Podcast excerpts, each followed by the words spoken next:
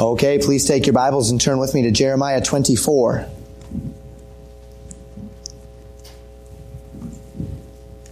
Seventy years. Throughout the first half of the book of Jeremiah, we have seen God warn and promise captivity. Most recently, we have begun to see the Lord through the prophet exhort the people to yield to the judgment of the Lord through Babylon. After years of calling the nation to repentance, and indeed there is still that glimmer of hope with the Lord, there did come a point that this offer was, uh, generally speaking, off the table.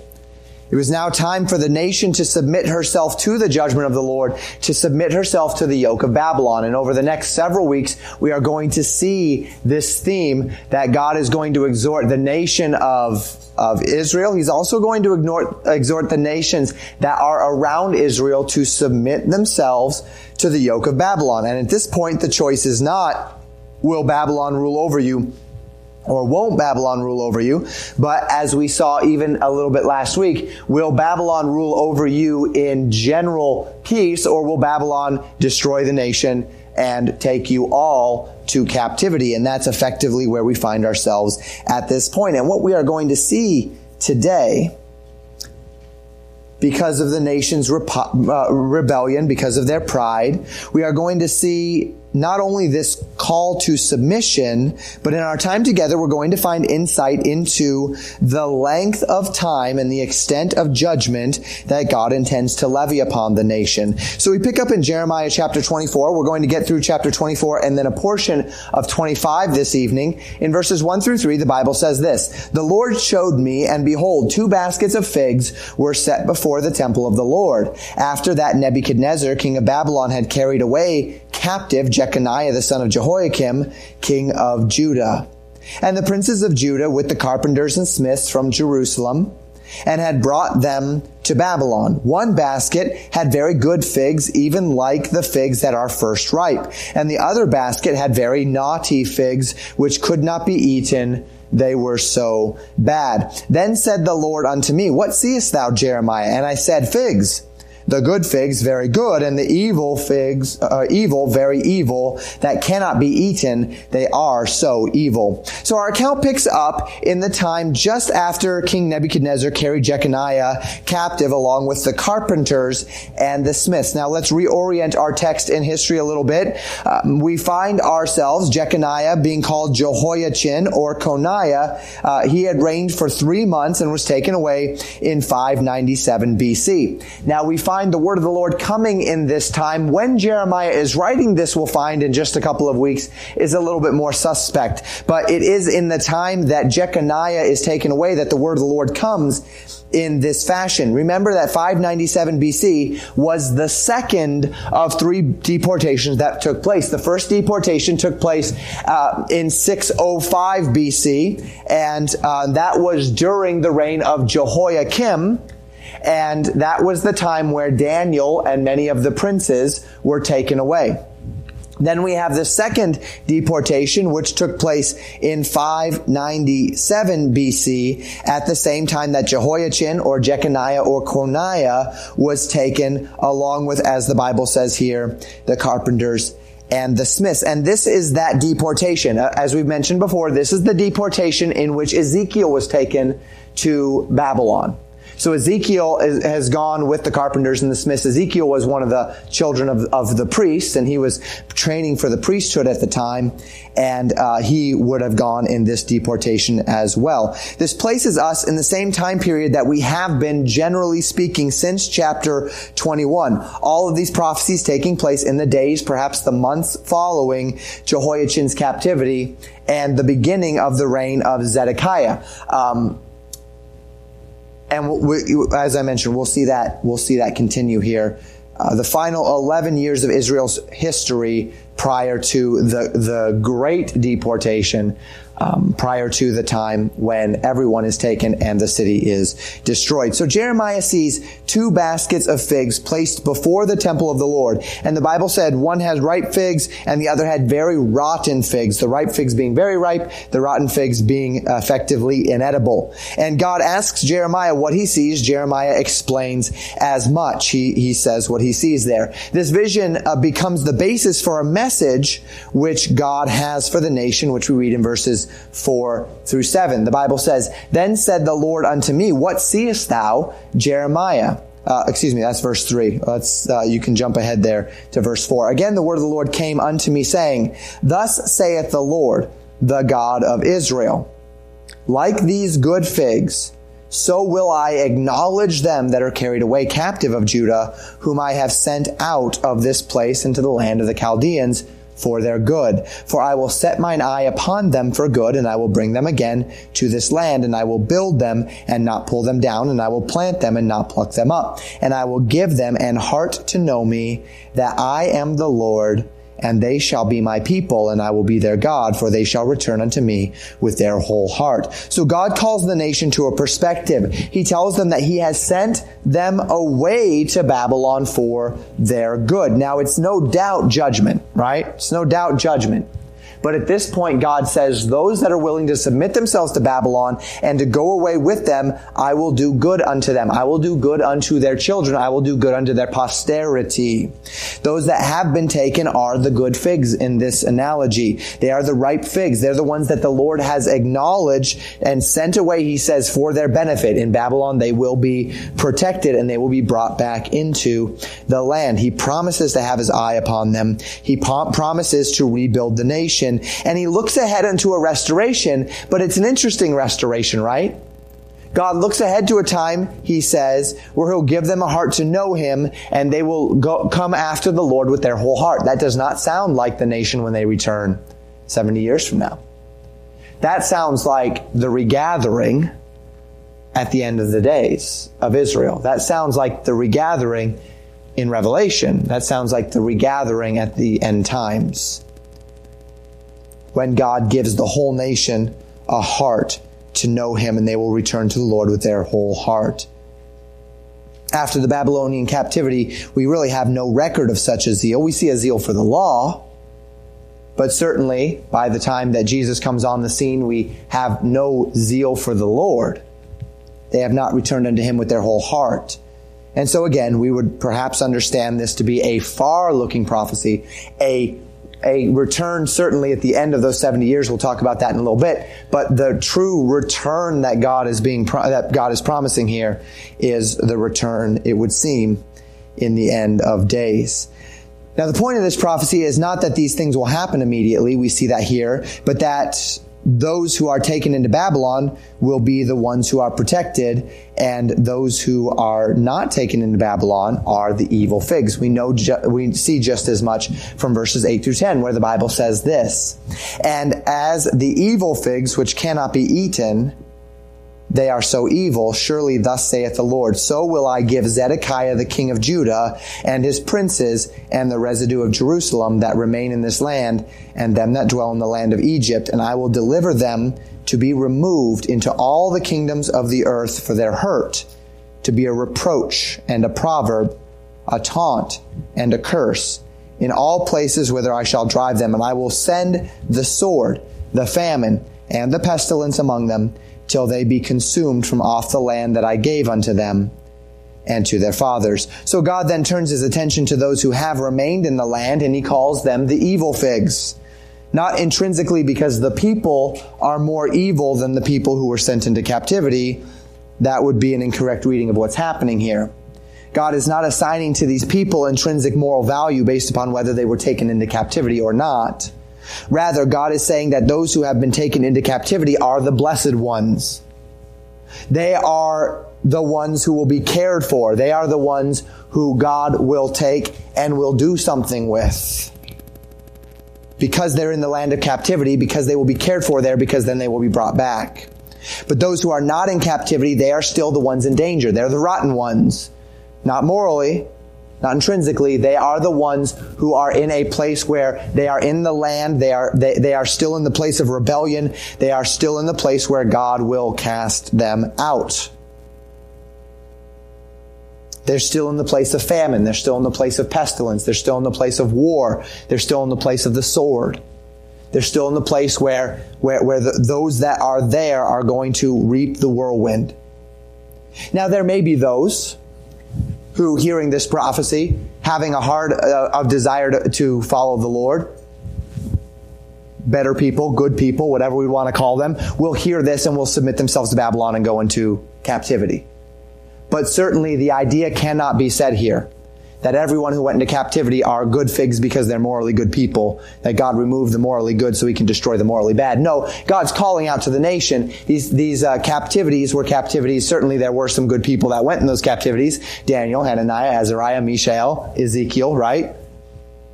But when Ezekiel gets to the river Chebar, among the inhabitants of that refugee camp, no one listens to him either. He spends years and years and years prophesying, and they mock him there too. So we're not saying that everyone that left is a good fig and that they're good morally, right? That's the idea here. It's just that they are the ones who will be blessed because they are out of harm's way. Whereas the ones that are still in the land are very much still in harm's way.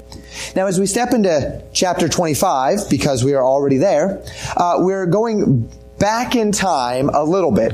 We're going back in time, as I mentioned before, at least in the timing of the prophecy. We're going to find in a couple of weeks that we're going to see a prophecy that was given in the days of Jehoiakim, but is actually playing out in the days of Zedekiah.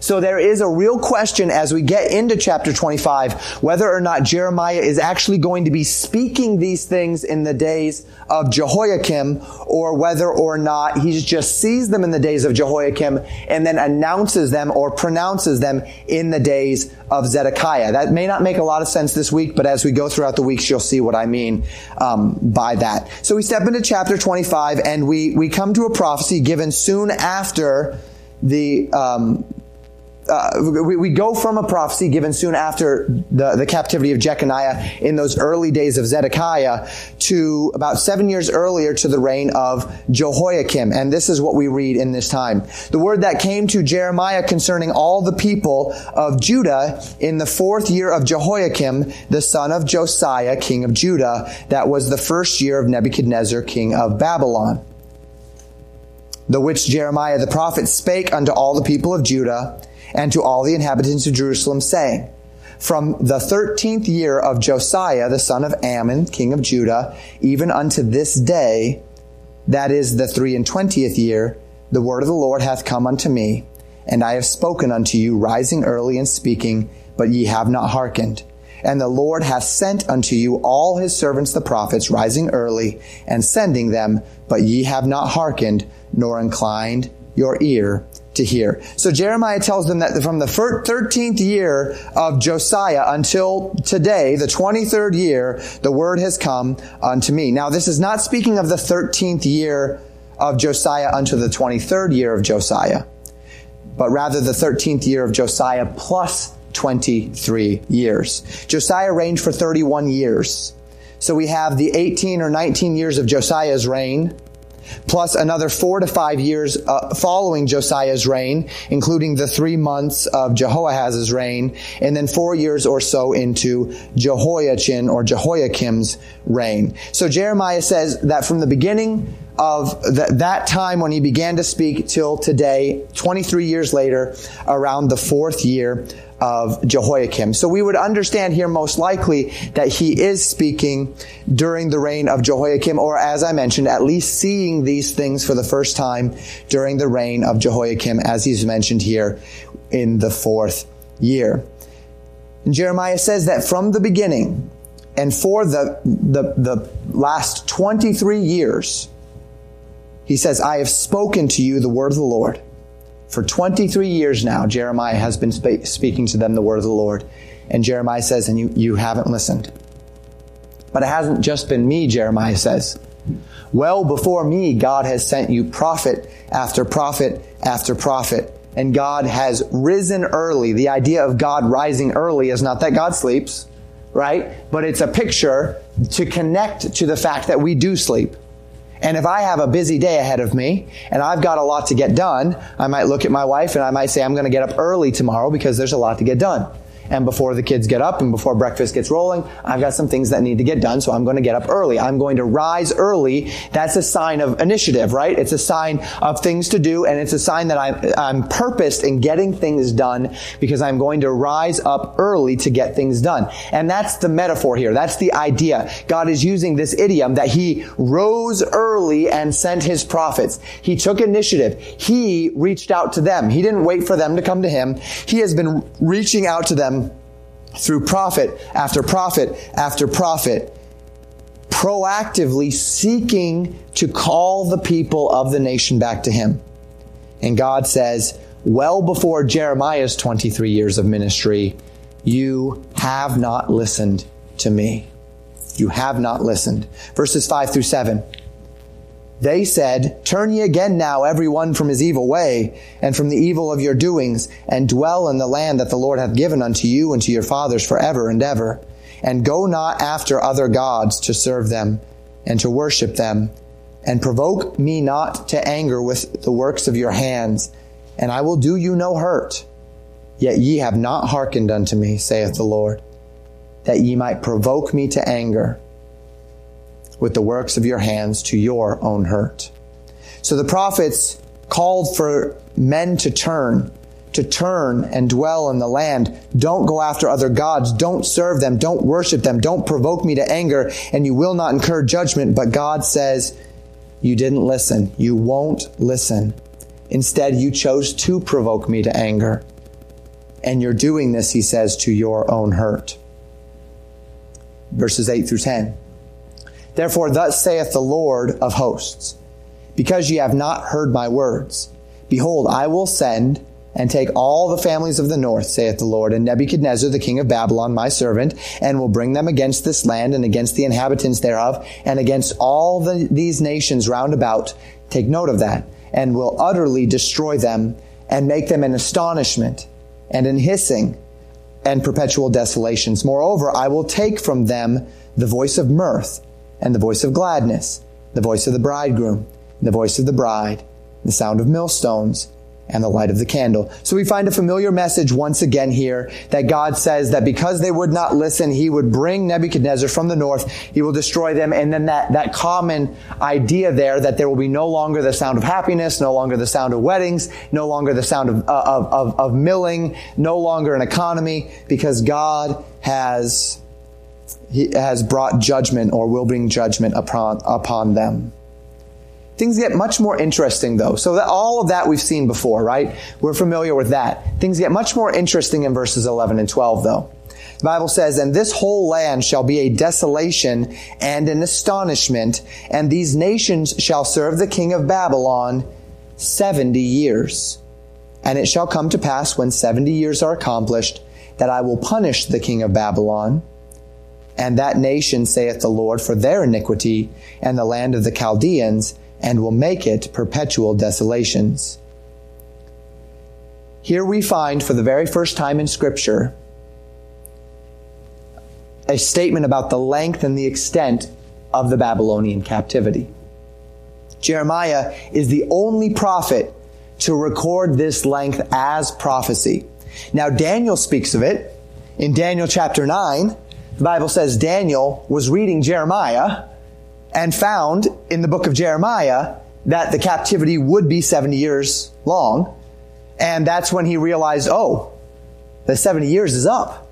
And he started praying and confessing the sin of the nation before the Lord, literally fulfilling the prophecy so that the nation could come home. We find that in, in Daniel, and we'll talk more about that when we get to Jeremiah 29. But Jeremiah was the guy. He was the prophet who foretold the length of the captivity of Israel, it being 70 years long. And then we have a very strange statement. Jeremiah says that when the 70 years are accomplished, the king of Babylon would be punished, and the nation would be punished for their sin. That the land of the Chaldeans would become a, a perpetual desolation. And, and there's a few confusing elements to this. First, by the time the 70 years of captivity are fulfilled, Daniel and the nation of Israel are no longer under Babylon, are they? Within that 70 years, Babylon is overthrown and Daniel is under the Medo-Persian Empire. We know that because it's the Medo-Persian Empire. It's the, that, that actually, the Darius that throws him into the lion's den is under the Medo-Persian Empire. When he's an older man. Not when he's a younger man serving under the Babylonian Empire. So that's interesting. By the end of the 70 years, Babylonian, the Babylon, the empire is already gone. Nebuchadnezzar is well dead. Babylon is the capital of a part of the Medo-Persian Empire under Cyrus the Great. Now, second, after the 70 years, Medo-Persia maintains dominance for hundreds years more. Babylon exists for a hundred years more. As a matter of fact, Babylon existed in history until the 7th century AD when a Muslim conquest of the region plunged the city into utter decay and ruin. That's what the Muslims enjoyed doing and indeed still do when they conquer is just utterly destroying everything. That's what ISIS did over with all of the, the things just a few years ago when they when they took over Syria. They were destroying national landmarks. They were destroying um, you know important history. They, they, they just they just tore it down. And that's what they did to Babylon in the seventh century AD. So, from a strict timeline perspective, this, this prophecy is rather strange, isn't it? Well, we've already had a rather strange prophecy. We've already had a prophecy where God says, I will regather you. And when I regather you, I will turn your heart to me and your heart will be toward me. And we said, that sounds pretty prophetic. That sounds pretty revelation y rather than pretty Jeremiah y or uh, end of the 70th years y. Right? Following me here with my, with my gibberish? Well, what if it's the same thing here?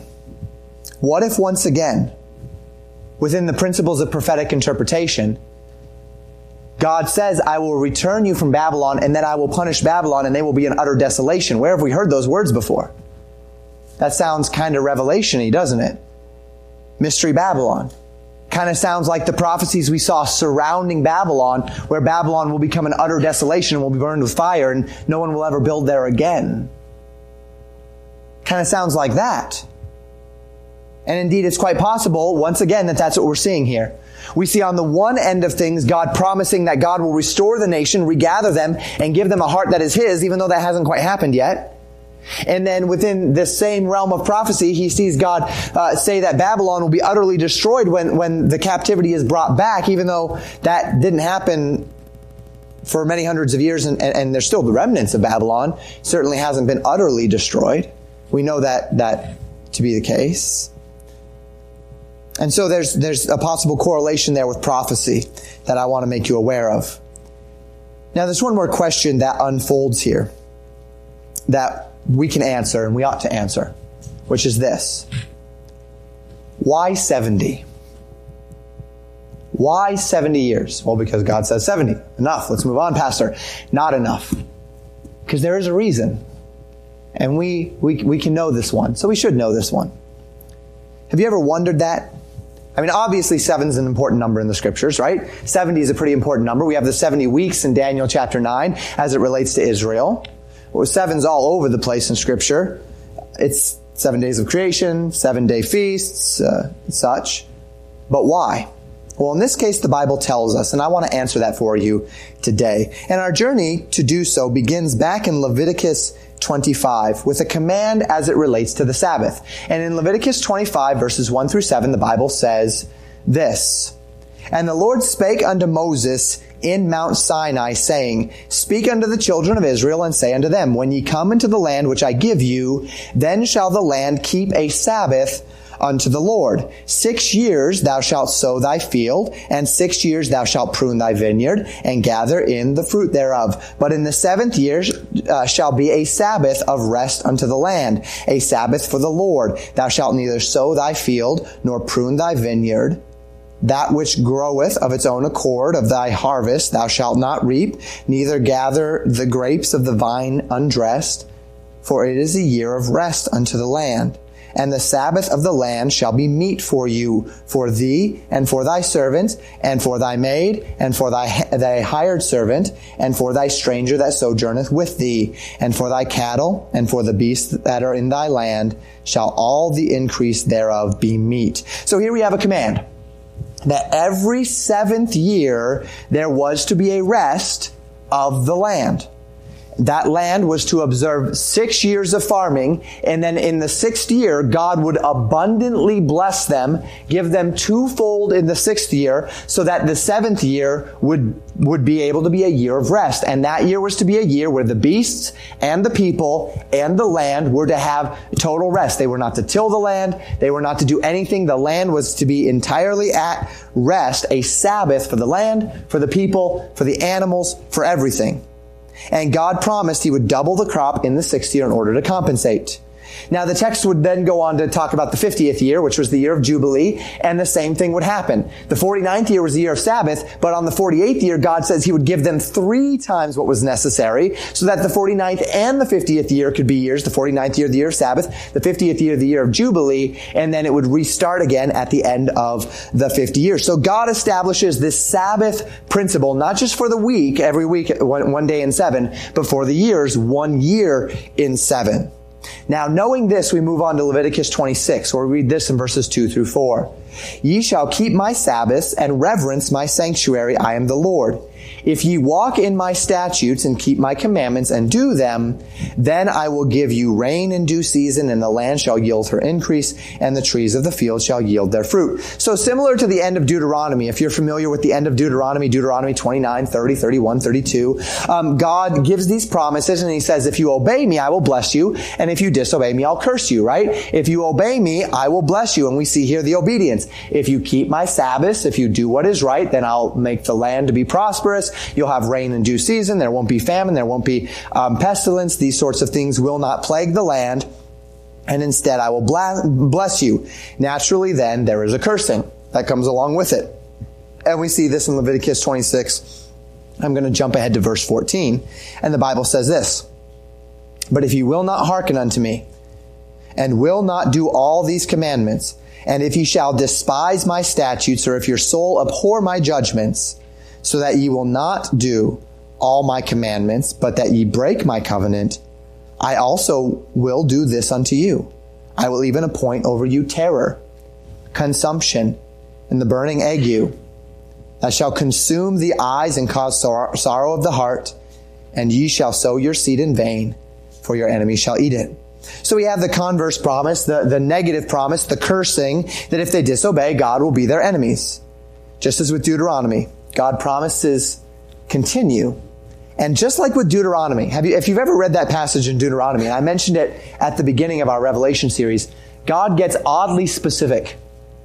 He says, then when you do this, this will happen to you, and then you'll be sent into captivity, and then you'll be brought back. And it's almost like God's promises of cursings give way to prophecy of cursings. The same thing happens here. We see this generalized cursing, right? If you do bad things, this is going to happen to you. But then God starts to get oddly specific as if the cursing gives way to prophecy of what will happen, not just promises of what could happen. And we continue, uh, I'll jump ahead again to Leviticus 26 verses 27 through 35 to show you this. The Bible says, and if you will not for all this, and so all these disobediences, right? If you will not for all this hearken unto me, but walk contrary unto me, then will I walk contrary unto you also in fury. And I, even I, will chastise you seven times for your sins. And ye shall eat the flesh of your sons and the flesh of your daughters shall ye eat. That happens at the siege of Jerusalem. They run out of food, so they start killing their kids. And I will destroy your high places and cut down your images and cast your carcasses upon the carcasses of your idols, and my soul shall abhor you. Yeah. Uh, yeah. And I will make your cities waste and bring your sanctuaries unto desolation, and I will not smell the savor of your sweet odors, and I will bring the land into desolation, and your enemies which dwell therein shall be astonished at it, and I will scatter you among the heathen, and will draw out a sword after you, and your land shall be desolate, and your cities waste. Then shall the land enjoy her Sabbaths, as long as it lieth desolate, and ye be in your enemy's land. Even then shall the land rest and enjoy her Sabbaths. As long as it lieth desolate, it shall rest, because it did not rest in your Sabbaths when ye dwelt upon it. Huh. So we find this oddly specific warning where if the nation of Israel does not regard the Sabbath days of rest, which God commanded them in Leviticus 25, then God would take back that rest for the land by taking them out of the land, by destroying them. And then as long as they are out of the land, God says, then the land can have its rest. Now this is directly stated in the law of God. It's explicitly promised. Now we connect all the dots by jumping ahead to Second Chronicles chapter 36. This chapter was written after the captivity. It's actually written, it's in our Bibles before Jeremiah. So if we want to talk about Bible order, Jeremiah is not the first time we see 70 weeks. But chronologically speaking, Second Chronicles 36 was written after the captivity of Judah began, which means it was written at least 18 years after Jeremiah gives this prophecy of the 70 years, right? So the chronicler writes this in Second Chronicles chapter 36 verses 18 through 21. And all the vessels of the house of God, great and small, and the treasures of the house of the Lord, and the treasures of the king and of the of his princes, all these he, that would be Nebuchadnezzar, brought to Babylon. And they burnt the house of God and break down the walls of Jerusalem and burnt all the palaces thereof with fire and destroyed all the goodly vessels thereof. This is in 587 BC right? So this is, this is still after where, where Jeremiah is writing. Verse 20. And them that had escaped from the sword carried he away to Babylon, where they were servants to him and his sons until the reign of the king of Persia, to fulfill the word of the Lord by the mouth of Jeremiah, unto the land, until, excuse me, the land had enjoyed her Sabbaths. For as long as she lay desolate, she kept Sabbath to fulfill threescore and ten years. So the chronicler tells us that the 70 years which Jeremiah prophesies here in Jeremiah 25 and again in chapter 29 were in direct relation to God's promise in Leviticus 26, which said, if you don't keep my Sabbaths, then I'm going to take those Sabbaths back from you by taking you out of the land until the land has had her Sabbaths. To that end, we find that God gave the land 70 years of rest in recompense thus for 70 years of Sabbaths that the land did not enjoy throughout the course of Israel's history. Now, it's time to do a little math. A Sabbath year happens only one in every seven years, right? Which would mean that in order to, uh, to justify 70 years of rest, 70 times 7 means that for 490 years, Israel had not kept a Sabbath year of rest. Now, here's the thing about that the captivity of 605 BC, from the captivity of 605, going back 490 years, takes us almost to the year to the very beginning of the reign of Saul. Like right when the nation was unified under Saul which means that from the very day that the nation of Israel actually fully formed into a nation, not once, not through Josiah, not through Hezekiah, not through David, not through Solomon, not one time had the land observed a Sabbath for 490 years of Israel's history. And this is why the number was 70 the number was 70 to take back 70 Sabbath years that account for 490 years of negligence on the, the part of Israel as it related to this Sabbath year. Now, before we apply, I do want to briefly summarize the rest of this chapter. We're just going to summarize it and, and then we'll start up in chapter 26 next week. Nothing uh, uh, of what we read here is something that we have not really seen already. He goes on in chapter 25 to speak not only to the destruction of Babylon, but to speak as well to the, to the destruction of all the nations of the world who have rebelled against God. Recall a few moments ago, we said that it would appear that the prophecy of Babylon goes well beyond just the captivity of, of the 70 years. We said that the, the promise of Israel's restoration goes well beyond just the 70 years. And it seems as though this would go well beyond as well. God mentions the people of Canaan. He mentions Edom. He mentions Moab. He mentions Ammon. He mentions Tyre. He mentions Sidon. And he says, all they that are in the uttermost parts of the earth will, will bubble all of this back up um, heavily when we get to Jeremiah chapter 27 as God speaks to the nations there. To all of these lands, he promises that there's coming a day of judgment for their refusal to regard the Lord. And so we see that he's promised to judge Babylon. He promises to, re- to judge all the heathen nations, that they're not getting off the hook. Just because the focus is on Israel does not mean that the rest of these nations are off the hook. And the message is this. It's actually found in verse 29 of Jeremiah 25. For lo, I begin to bring evil on the city which is called by my name. And should ye be utterly unpunished? Ye shall not be unpunished, for I will call a sword upon all the inhabitants of the earth, saith the Lord of hosts. The idea is this. If I am willing to destroy my own city, the city upon which I have placed my name, don't think I'm not willing to destroy you as well. This is a, a, the first of several calls in Jeremiah to the nations unto repentance. So God says he will judge all of the nations, and the kings of the world will be judged, and their power will be torn from them. So it is in these final verses, God makes it clear that his judgment and his justice will extend beyond Israel and will fall upon every nation that would rebel against him. So in verse 34, Jeremiah says, Howl ye shepherds and cry and wallow yourselves in the ashes. Remember that word shepherds, we've connected here to the kings, to the kings of the nations. He says, Howl. You have nowhere to flee, he says in verse 35. The voice of the shepherds howling will be heard because their peace will be taken away because the Lord will destroy them. And so we have this, this introduction to the promises as it relates to the nations. And as I mentioned, we'll see that flesh out in the next couple of weeks. All of that in place. Let's apply this evening. Point number one.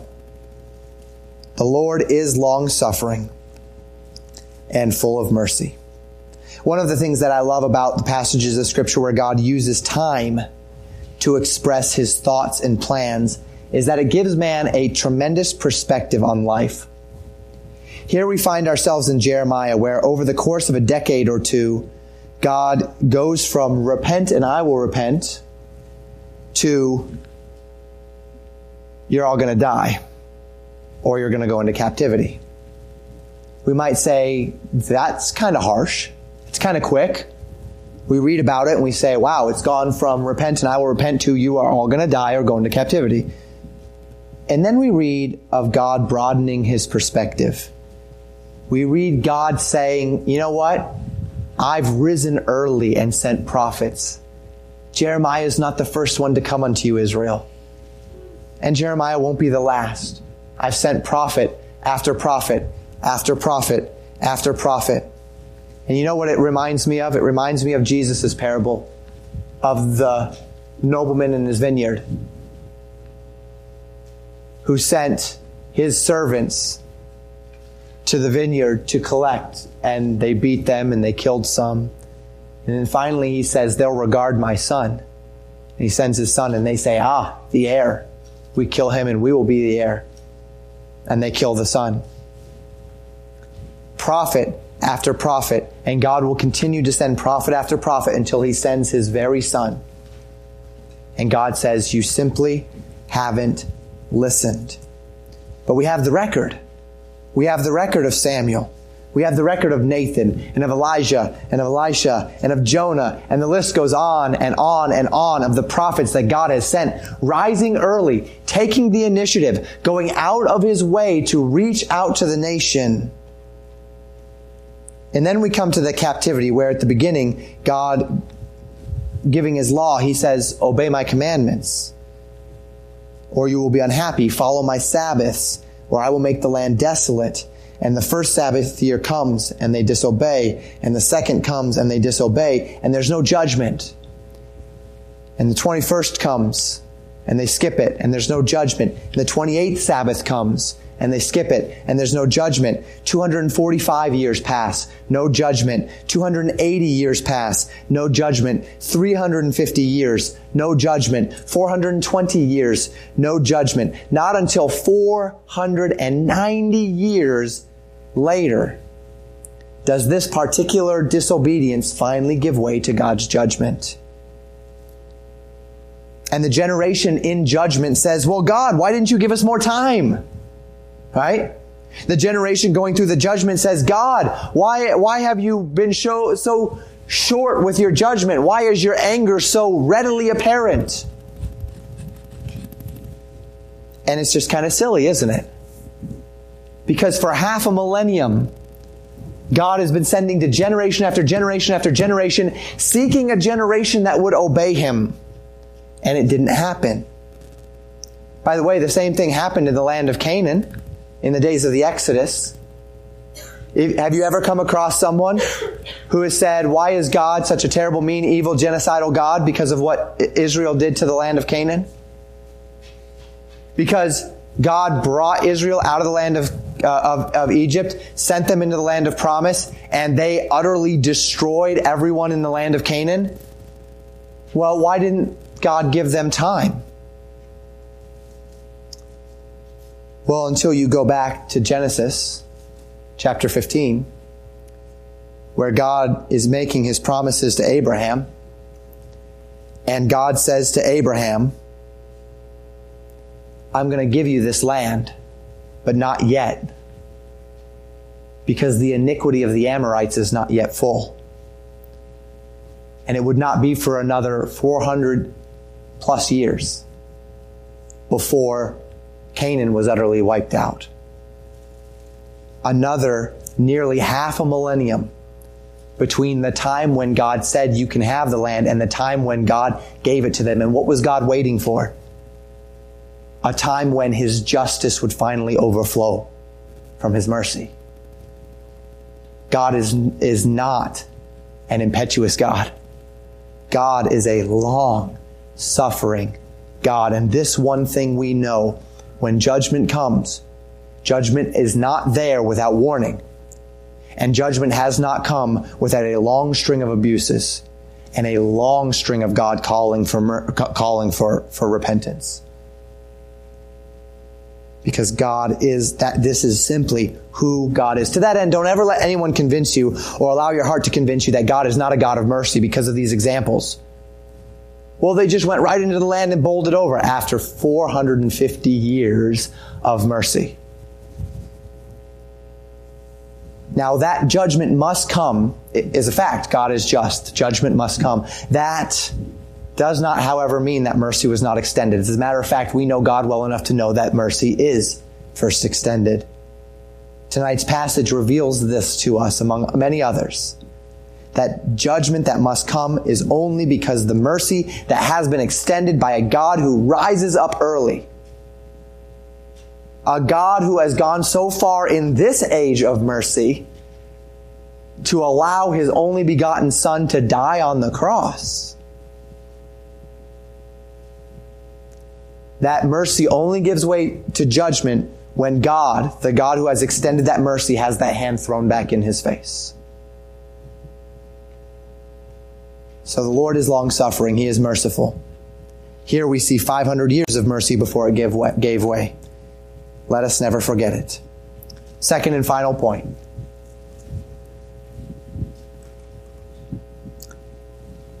Be a good listener. It's kind of a natural overflow of what we just talked about, natural overflow of what Jeremiah talked about this evening, what, what we just said about God rising up early and calling. Hearing is easy. Listening is hard. To my shame, there are far too many times in my marriage where my wife will come up to me and begin talking, to which I'll reply, What are we talking about again? And my wife will say, Remember, we had this conversation X number of days or weeks ago? And I'll say, Yep, probably. and I don't even remember having it. Or maybe every once in a while I'll say, Oh, yeah, that one. I remember that one now. I'm reminded once again that hearing is easy, but listening is hard. But the man that is blessed before God is not the hearer, is it? We've been talking about this in Sunday school. The man that is blessed is the listener. By this we mean the doer. So James tells us, James chapter 1, verses 22 to 25, But be ye doers of the word, and not hearers only, deceiving your own selves. But if any, for if any be a hearer of the word and not a doer, he is likened to a man beholding his natural face in a glass. For he beholdeth himself, and goeth his way, and straightway forgetteth what manner of man he was. But whoso looketh into the perfect law of liberty, and continueth therein, he being not a forgetful hearer, but a doer of the work, this man shall be blessed in his deed. We are reminded that it is never enough just to know stuff. It is never enough just to know what God's word says. The nation of Israel knew what God's word says, but somehow they had justified knowing it being enough. But they weren't listening. They weren't listening. They weren't listening to what the prophet said. They weren't listening to what Nathan had to say. They weren't listening to what Samuel had to say. They weren't listening to what Elijah had to say. They weren't listening to what Elijah had, Elisha had to say. They weren't listening to Jonah. They weren't listening to Micaiah. They weren't listening to Micah. They weren't listening to Jeremiah. They weren't listening to Ezekiel. They didn't listen to Isaiah. They weren't listening. They heard, but they weren't listening. And, and we all know that we can do this let us be careful that we don't hide behind what we know in order to justify what we have failed to do. Don't hide behind simply knowing stuff to justify why you haven't done stuff. Don't allow what you know to keep you from doing what you need to do. The man who is blessed before God is not the man who knows that God will provide, not the man who knows about sin, not the man who knows about the gospel, not the man who knows about rewards in heaven, not the man who knows to pray, not the man who knows the Bible. The man that is blessed before God is the man who listens. The man who takes what he knows and makes it what he is, who listens to what God has to say about sin, to, to who listens to what God has to say about the consequences of sin, who listens to what God has to say about rewards in heaven, who listens to what God has to say about the gospel, who listens to what God has to say about the power and benefits of prayer, who listens to what the, what God has to say about the power of the word of God in your life, who listens to what the Word of God has to say about your parents, about your authorities, about your manner of living, about the way that you would deport yourself, about what you should think on and not think on, what you should say and not say, how you should act and not act. The one who listens is the one who is blessed. This is faith. Been talking about that in Sunday school, right? This is wisdom. This is blessing. I want to read to you a couple of verses from Psalm 119. First from Aleph, first verse in Aleph, verse 1. Blessed are the undefiled in the way, who walk in the law of the Lord. And then from Bet, the first verse of that, the second stanza there in Bet, verse 9. Wherewithal shall a young man cleanse his way? By taking heed thereto, according to thy word. The testimony of the Word of God is that the doer is blessed. That's what these two verses are saying. The cleansing of the way comes to the one who takes heed to God's Word. The blessings are upon the undefiled. Who are the undefiled? The ones who walk in the law of the Lord. And perhaps as I say this this evening, the Spirit of God has placed upon your heart some element of your life where you have been a hearer but not a doer. You know the reproofs and instruction. You know that they are the way of life. You know what the Bible says, but it hasn't become what you are. Now we're all growing, right? None of us has arrived, nor will any of us arrive until the day that we step from this world to the next. But if there's something that you know, which is not something that you do, the question naturally is, Why? Why? What is stopping you from taking the step of taking what you know and making it what you do? Of taking what you've heard and listening to what you've heard? Our memory verse for the month reminds us of just how silly the whole idea is. Matthew 16, 26. For what is a man profited if he shall gain the whole world and lose his own soul? Or what shall a man give in exchange for his soul? What does it profit us if we know the whole book, we don't obey it? What does it profit us if the things of this world have overridden in our hearts the things that the Bible says to be true? What does it profit us if we go back to our Sunday school conversation? If we know that the tongue is a fire in a world of iniquity, if we don't bridle it? What does it profit us if we know God will provide if we don't place ourselves in His care? What does it profit us if we know the power of prayer if we don't pray? What does it profit us to have the knowledge if it isn't what we do? And so we are exhorted this evening, first to remind ourselves of the Lord's long suffering, but secondly, we're exhorted to be good listeners. If there's something that we're not doing, it's certainly because the Lord has not told us. Certainly not because God has not given us the user manual. Have you been listening to it? Are you obeying it? Let's close in prayer. Thank you for listening to Pastor Jamin Wickler from Legacy Baptist Church in Buffalo, Minnesota. More information about Legacy Baptist Church and a library of sermons are available at www.legacybaptistchurch.net.